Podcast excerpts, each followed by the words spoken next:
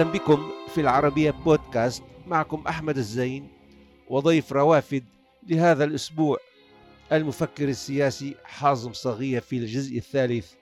أهلا بك عزيزي حازم. نوع حازم صغير في كتاباته وفي تجربته النقدية وتناول موضوعات لا تأتي في إطار الفكر السياسي أو النقد مباشرة بل تطل عليه من زاوية اجتماعية أو فكرية أو إنسانية. ككتابه مثلا عن كومار العاملة السريلانكية التي كتب سيرتها. ومن بين هذه التنويعات أيضا كتابه عن أم كلثوم في بدايات تسعينات القرن الماضي والذي صدر في طبعة ثانية هذا العام. وهذا الكتاب في حينها أثار جدلا وتأويلات مختلفة ولعل طرح السؤال اليوم عن هذا الكتاب أو على هذا الكتاب الذي تناول رمزا وفنانه أحبها الناس حد التأليه يذكرنا بمرحلة هي أيضا أنتجت زعامات ألهت في حينها. لماذا أم كلثوم يعني؟ هل لتقاطع هذا الصوت مع مع صوت التجربي الناصري في ذاك الزمان؟ علما إنه هي يعني بلشت أيام الملك فاروق. طبعا الأولى طلعت بال 91 91 كنت أنا الحقيقة كثير متأثر بتجربة الحرب الأهلية اللبنانية والمديدة يعني اللي امتدت لل 89 وكانت أم كلثوم ترى لي أن أم كلثوم وحدة من الرموز الأساسية لهي المرحلة. هالكتاب عمل لي كثير مشاكل لأنه طلعت الناس يقولوا إنه بيكره أم كلثوم، أنا بالعكس بحب أم كلثوم أحيانا بسمع أم كلثوم يعني. حتى في ناس اعتبروا إنه في حقد على على الثقافة المصرية كمان منه صحيح. كان في مشكلة مع الطريقة اللي بتنحب فيها أم كلثوم. أو حتى لبنانيا الطريقة اللي بتنحب فيها, فيها فيروز. يعني يعني هذا ما بتحبها النوع العبادي يعني نوع العبادي بتأيقنها بتعملها أيقونة. نعم إيه نعم. بتعملها أيقونة. وهي وهي شغلتين بالآخر. أول شغلة إنه أم كلثوم إذا بتاخذ نص أم كلثوم نص أم كلثوم ما في زمان ولا مكان. يعني أنت إذا بتسمع خذ مثلا إديث بياف بفرنسا. هذا كنت بدي أسألك. في أمكنة أمكنة باريسية بالغنية. خذ بيلي هوليداي في حكي عن العنصرية بأمريكا. أم كلثوم هو نص بلا زمان ولا مكان ولا دلالة اجتماعية ولا أي دلالة.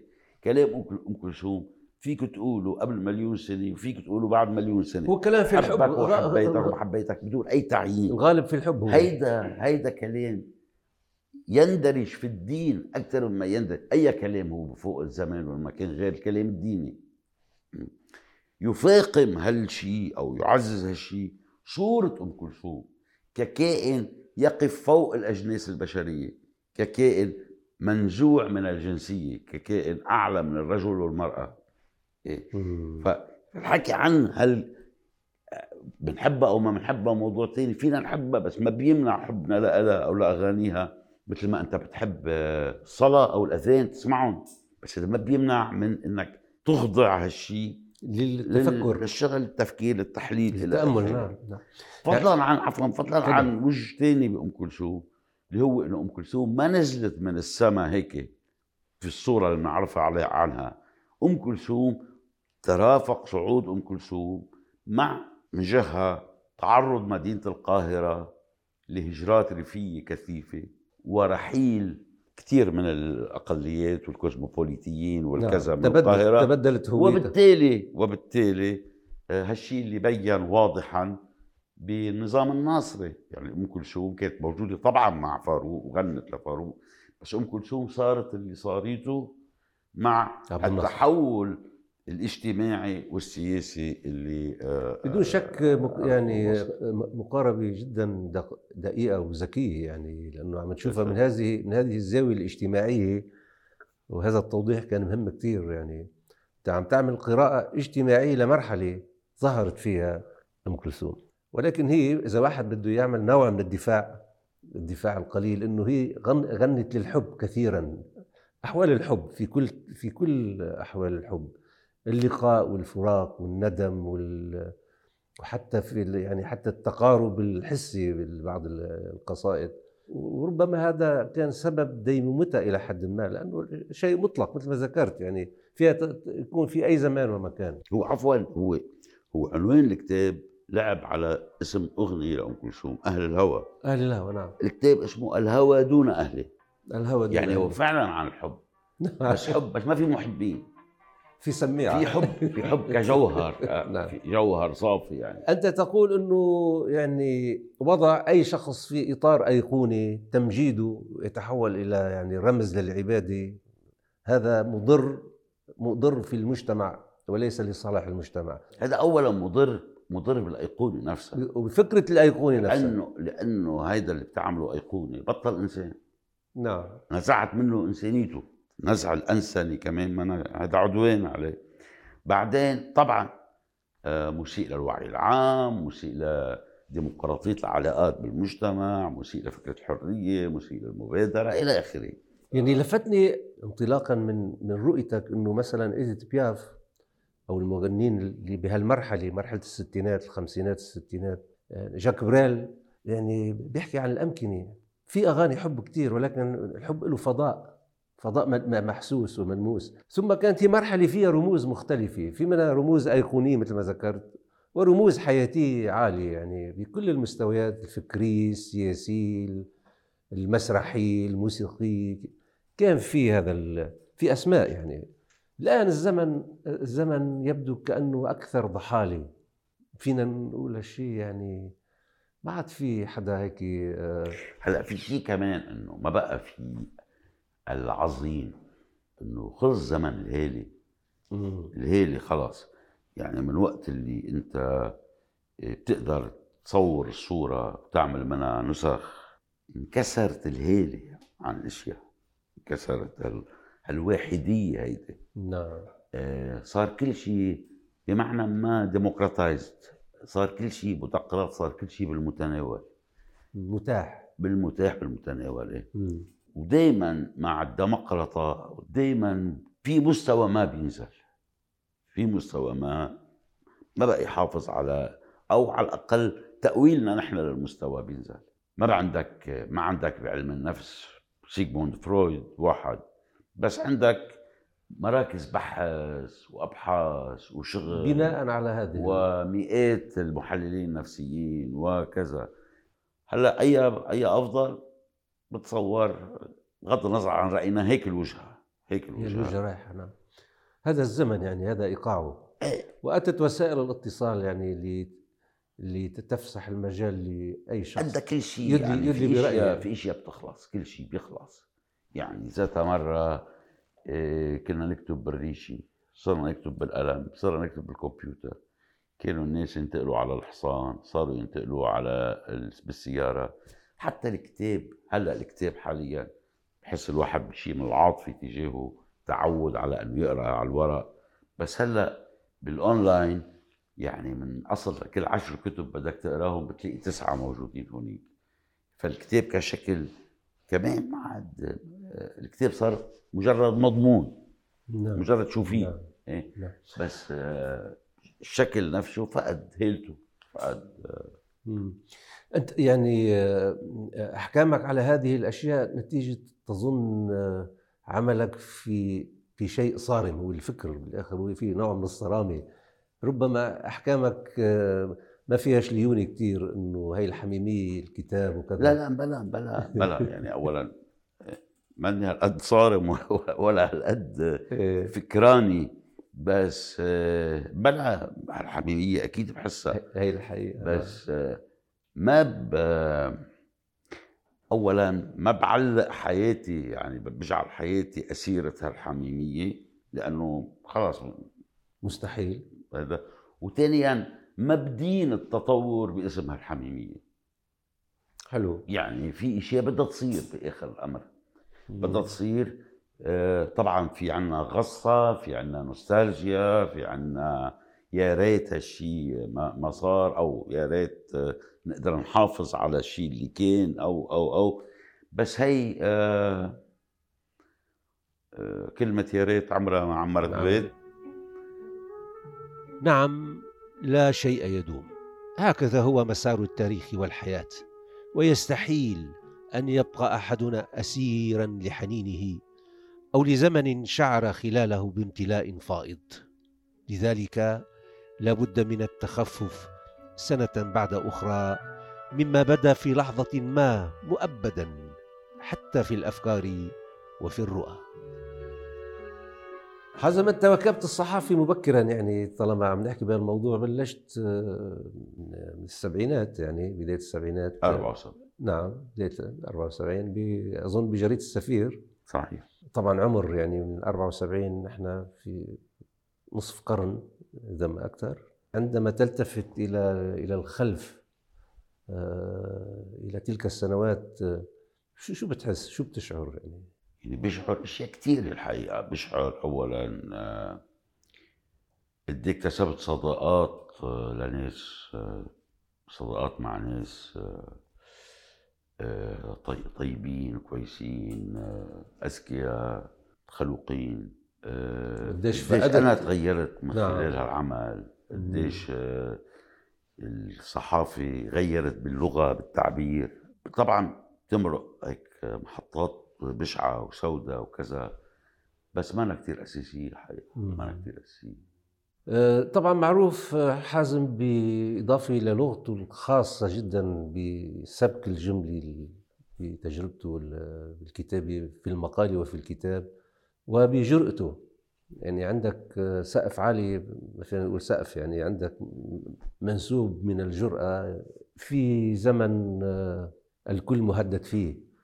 تشعر بالخوف أحيانا أو شعرت أو وصلت لك إشارات أو لا ما وصلني ولا إشارة الحقيقة. ما حدا مهتم فيه ابدا. آه، ما بعرف إذا شجاعة أو جرأة أو بس إنه يا بتكتب يا ما بتكتب يعني. ما إنه شايف شيء بدك تقوله بتكتبه يعني آه، وبتحس إنه يمكن يمكن في شعور هيك آه، إنه كل شيء عم بيخلص يعني مم. كل شيء عم بيخلص كل شيء عم بيروح يعني. ما عاد خايف يعني. طبعا بعمل حسابات حاليا أنا من فترة ما عاد أكتب سياسي مباشرة يعني بس إنه ما عاد أكتب مش بسبب بسبب الضجر الحقيقة والتكراريه يعني. بس إيه إنه لما كنت أكتب سياسي أو هلأ إذا بكتب سياسي طبعا في إشياء بتعرف إنه ما في في حدود لها يعني إنه ما تقولها أو حاول تقولها بطرق آه، التفافية. يعني آه، عصيرة التكرار لديك عشرات الكتب وربما آلاف المقالات آه، من السفير إلى الحياة إلى الآن في الشرق الأوسط. آه، تشعر أنه تكرر بعض الأشياء في كتاباتك؟ يعني تعمل هالمراجعة الخاصة؟ بالتأكيد ما في حدا بعتقد ما بيكرر هلا. قديش بيكرر أو ما بيكرر موضوع تاني؟ بس آه، مثلا الخلفية اللي بتسند مقالاتك لابد ما تتكرر بأكثر من محل. صحيح. ترجع تقول إنه أنا من هون عم فوت أنا عم حدد يعني عم تعطي للكتابة آه، هوية المصدر تبعها يعني. آه، هيدا درجة من التكرار لابد منه. آه، برأيي اللي بخفف كثير هال آه، تكرار. هالتكرار هو إنك أنت تكون عم تجدد حالك باستمرار. صحيح. ما تقول إنه خلاص وقفنا هون. مم. بس للأسف للأسف ما هو التكرار محيطك واقف. بالضبط. التكرار هو بالواقع أكثر ما هو بال... بال... بال... بمن يكتب عن الواقع. نعم. الواقع صار تكراري بطريقة فظيعة مع فرق واحد إنه كل مرة عم يكون أسوأ. يعني تكرار ولكن السوق تشير. إلى التكرار في المحيط الأشد سوءا. النسخة الجديدة من السوء مثل القديمة بس أسوأ.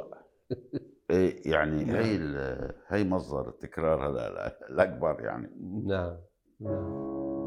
كتب كثيرا حازم صغير وهذا يعني أن الكتابه والأفكار قد تتكرر وتعيد نفسها مهما حاول الكاتب تجديد نصه وزوايا رؤاه.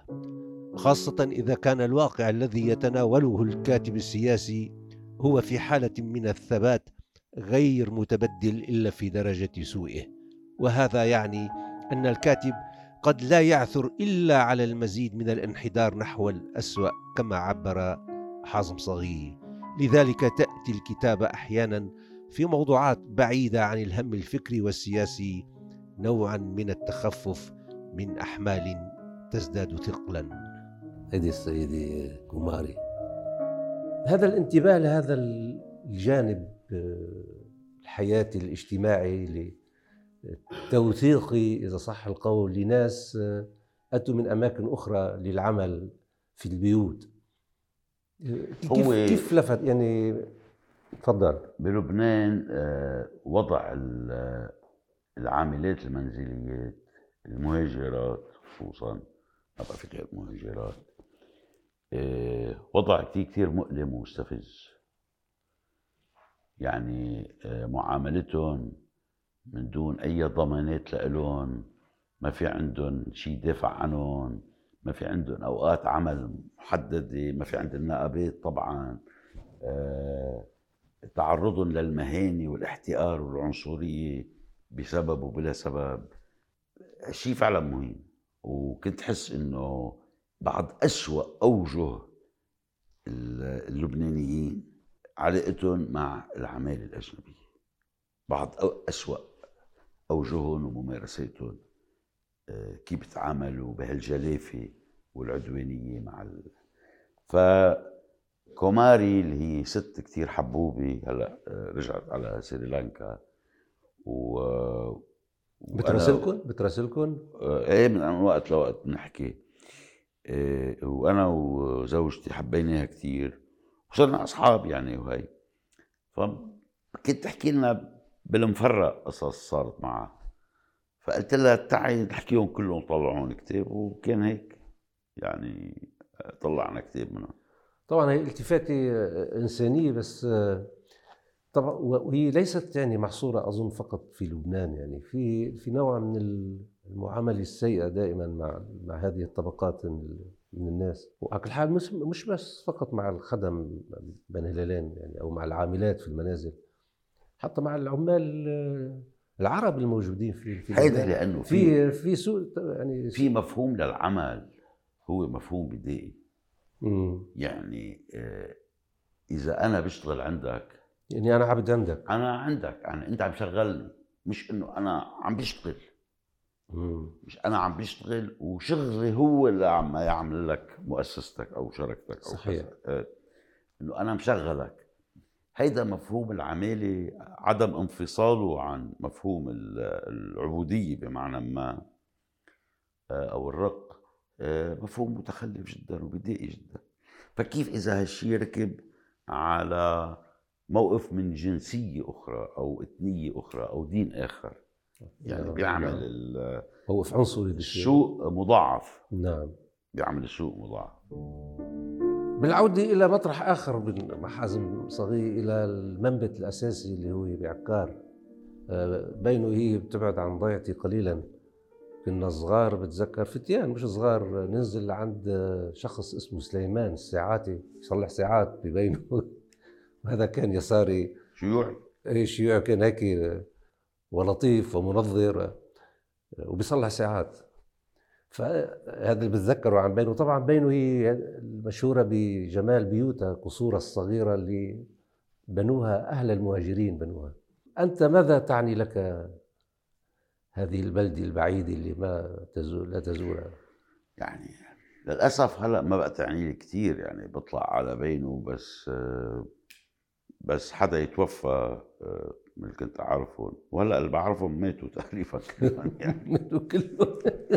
فطلعه صارت قليل كثير كثير كثير بس أطلع بحب بحب الضيعة بحب هي بلدي جميلة. طبعا. جميلة كثير و وهيدي كمان مصغر حاله لبنان إذا بدك. هلا حاليا ما في حدا مهجورة. ففي شيء محزن في شيء فعلا مثل الأطفال مثل بتقرأ عنه بالشعر الجاهلي يعني إنه بيوت مهجورة ما شيء محزن. كثير محزن. مثل ما قلت هذا مؤشر إنه في هناك الكثير من البيوت المهجورة في لبنان صار. لأنه أهلها يهاجرون يهاجرون بدون عودة. ما في شباب. هذا هذا بيخليني أسأل سؤال طبعا ما بدي أقول مقصود ولكن يبدو هيك إنه اللي, اللي عم بيهاجروا هن أقليات بمستويين. حتى أنا كلمة أقليات لا أستصيغها كثير ما بحبها. ولكن أقليات معرفية فكرية وأقليات من هذا من هذا التنوع الذي يغني المجتمعات. يعني يعني المجتمعات تفقد عناصرها الأساسية المجتمعات العربية بشكل عام ولبنان أيضا عناصرها الأساسية اللي تجعلها جميلة وممكنة لأن تكون هيك مجتمعات حداثية. لأنه في تهجير بالحروب وفي هجرة نتيجة الوضع الاقتصادي اللي هو كمان يبدو جزء من الحرب. الشيء اللي شفناه مؤخرا بالعشر سنين الأخيرة آه، جزئيا بلبنان بس أكثر بسوريا بالعراق, بالعراق. في هجرة المليونية هيدي الهجرة المليونية هيدي كارثة. هيدي يعني ضربت الأعمدة الفقرية للأوطان يعني الاوطان هيك نزفت نزفت ملايين من من من, من أهلها. من أهلها. وهالأعداد اللي هاجرت يعني واحد آه، كثير كثير بتأثر بتجارب يعني التجارب الإنسانية إنه وصلوا لمحل آه، ما لهم صلة متينة بثقافته بتقاليده بعاداته بكذا. فلقوا حالهم فعلا في لا مكان. في لا مكان. لا مكان يعني هن برات بلدهم وفعلا ما انتموا للبلد اللي راحوا له لأنه ما بتنتمي هيك بكبس الزر يعني هذه مسألة طويلة هي مسألة ممكن الانتماء يحصل بالجيل الثاني. فهل هالظاهرة هي الهجرة المليونية أو اللجوء المليوني بعتقد وحدة من السمات الأساسية ل لهالمنطقة هلأ أو لعصر هالمنطقة هلأ واللي للأسف ما في شغل فكري على هالموضوع آه، كما يجب. نعم ليست هجرات بخيارات شخصية لتحسين شروط العيش والعودة إلى الوطن بعد حين بل هي تهجير واقتلاع من الوطن نتيجة لسنوات الظلم والاستبداد والحروب المديدة والمجازر التي ارتكبتها التيارات التكفيرية. كل ذلك أدى إلى تدمير هذا النسيج الاجتماعي وهذا التنوع الديني والاثني الذي تميز به الشرق بشكل عام ما بين بغداد ومصر مرورا بسوريا واليمن ولبنان. وكل هذا يستدعي عملا واشتغالا جديا يبنى على سؤال أساسي ووحيد لماذا ترك هؤلاء لهذا المصير المأساوي في شتات اسطوري أعزائي يمكنكم متابعة روافد على مواقع التواصل الاجتماعي تويتر وفيسبوك ويوتيوب. كما يمكنكم الاستماع إلى روافد على العربية بودكاست.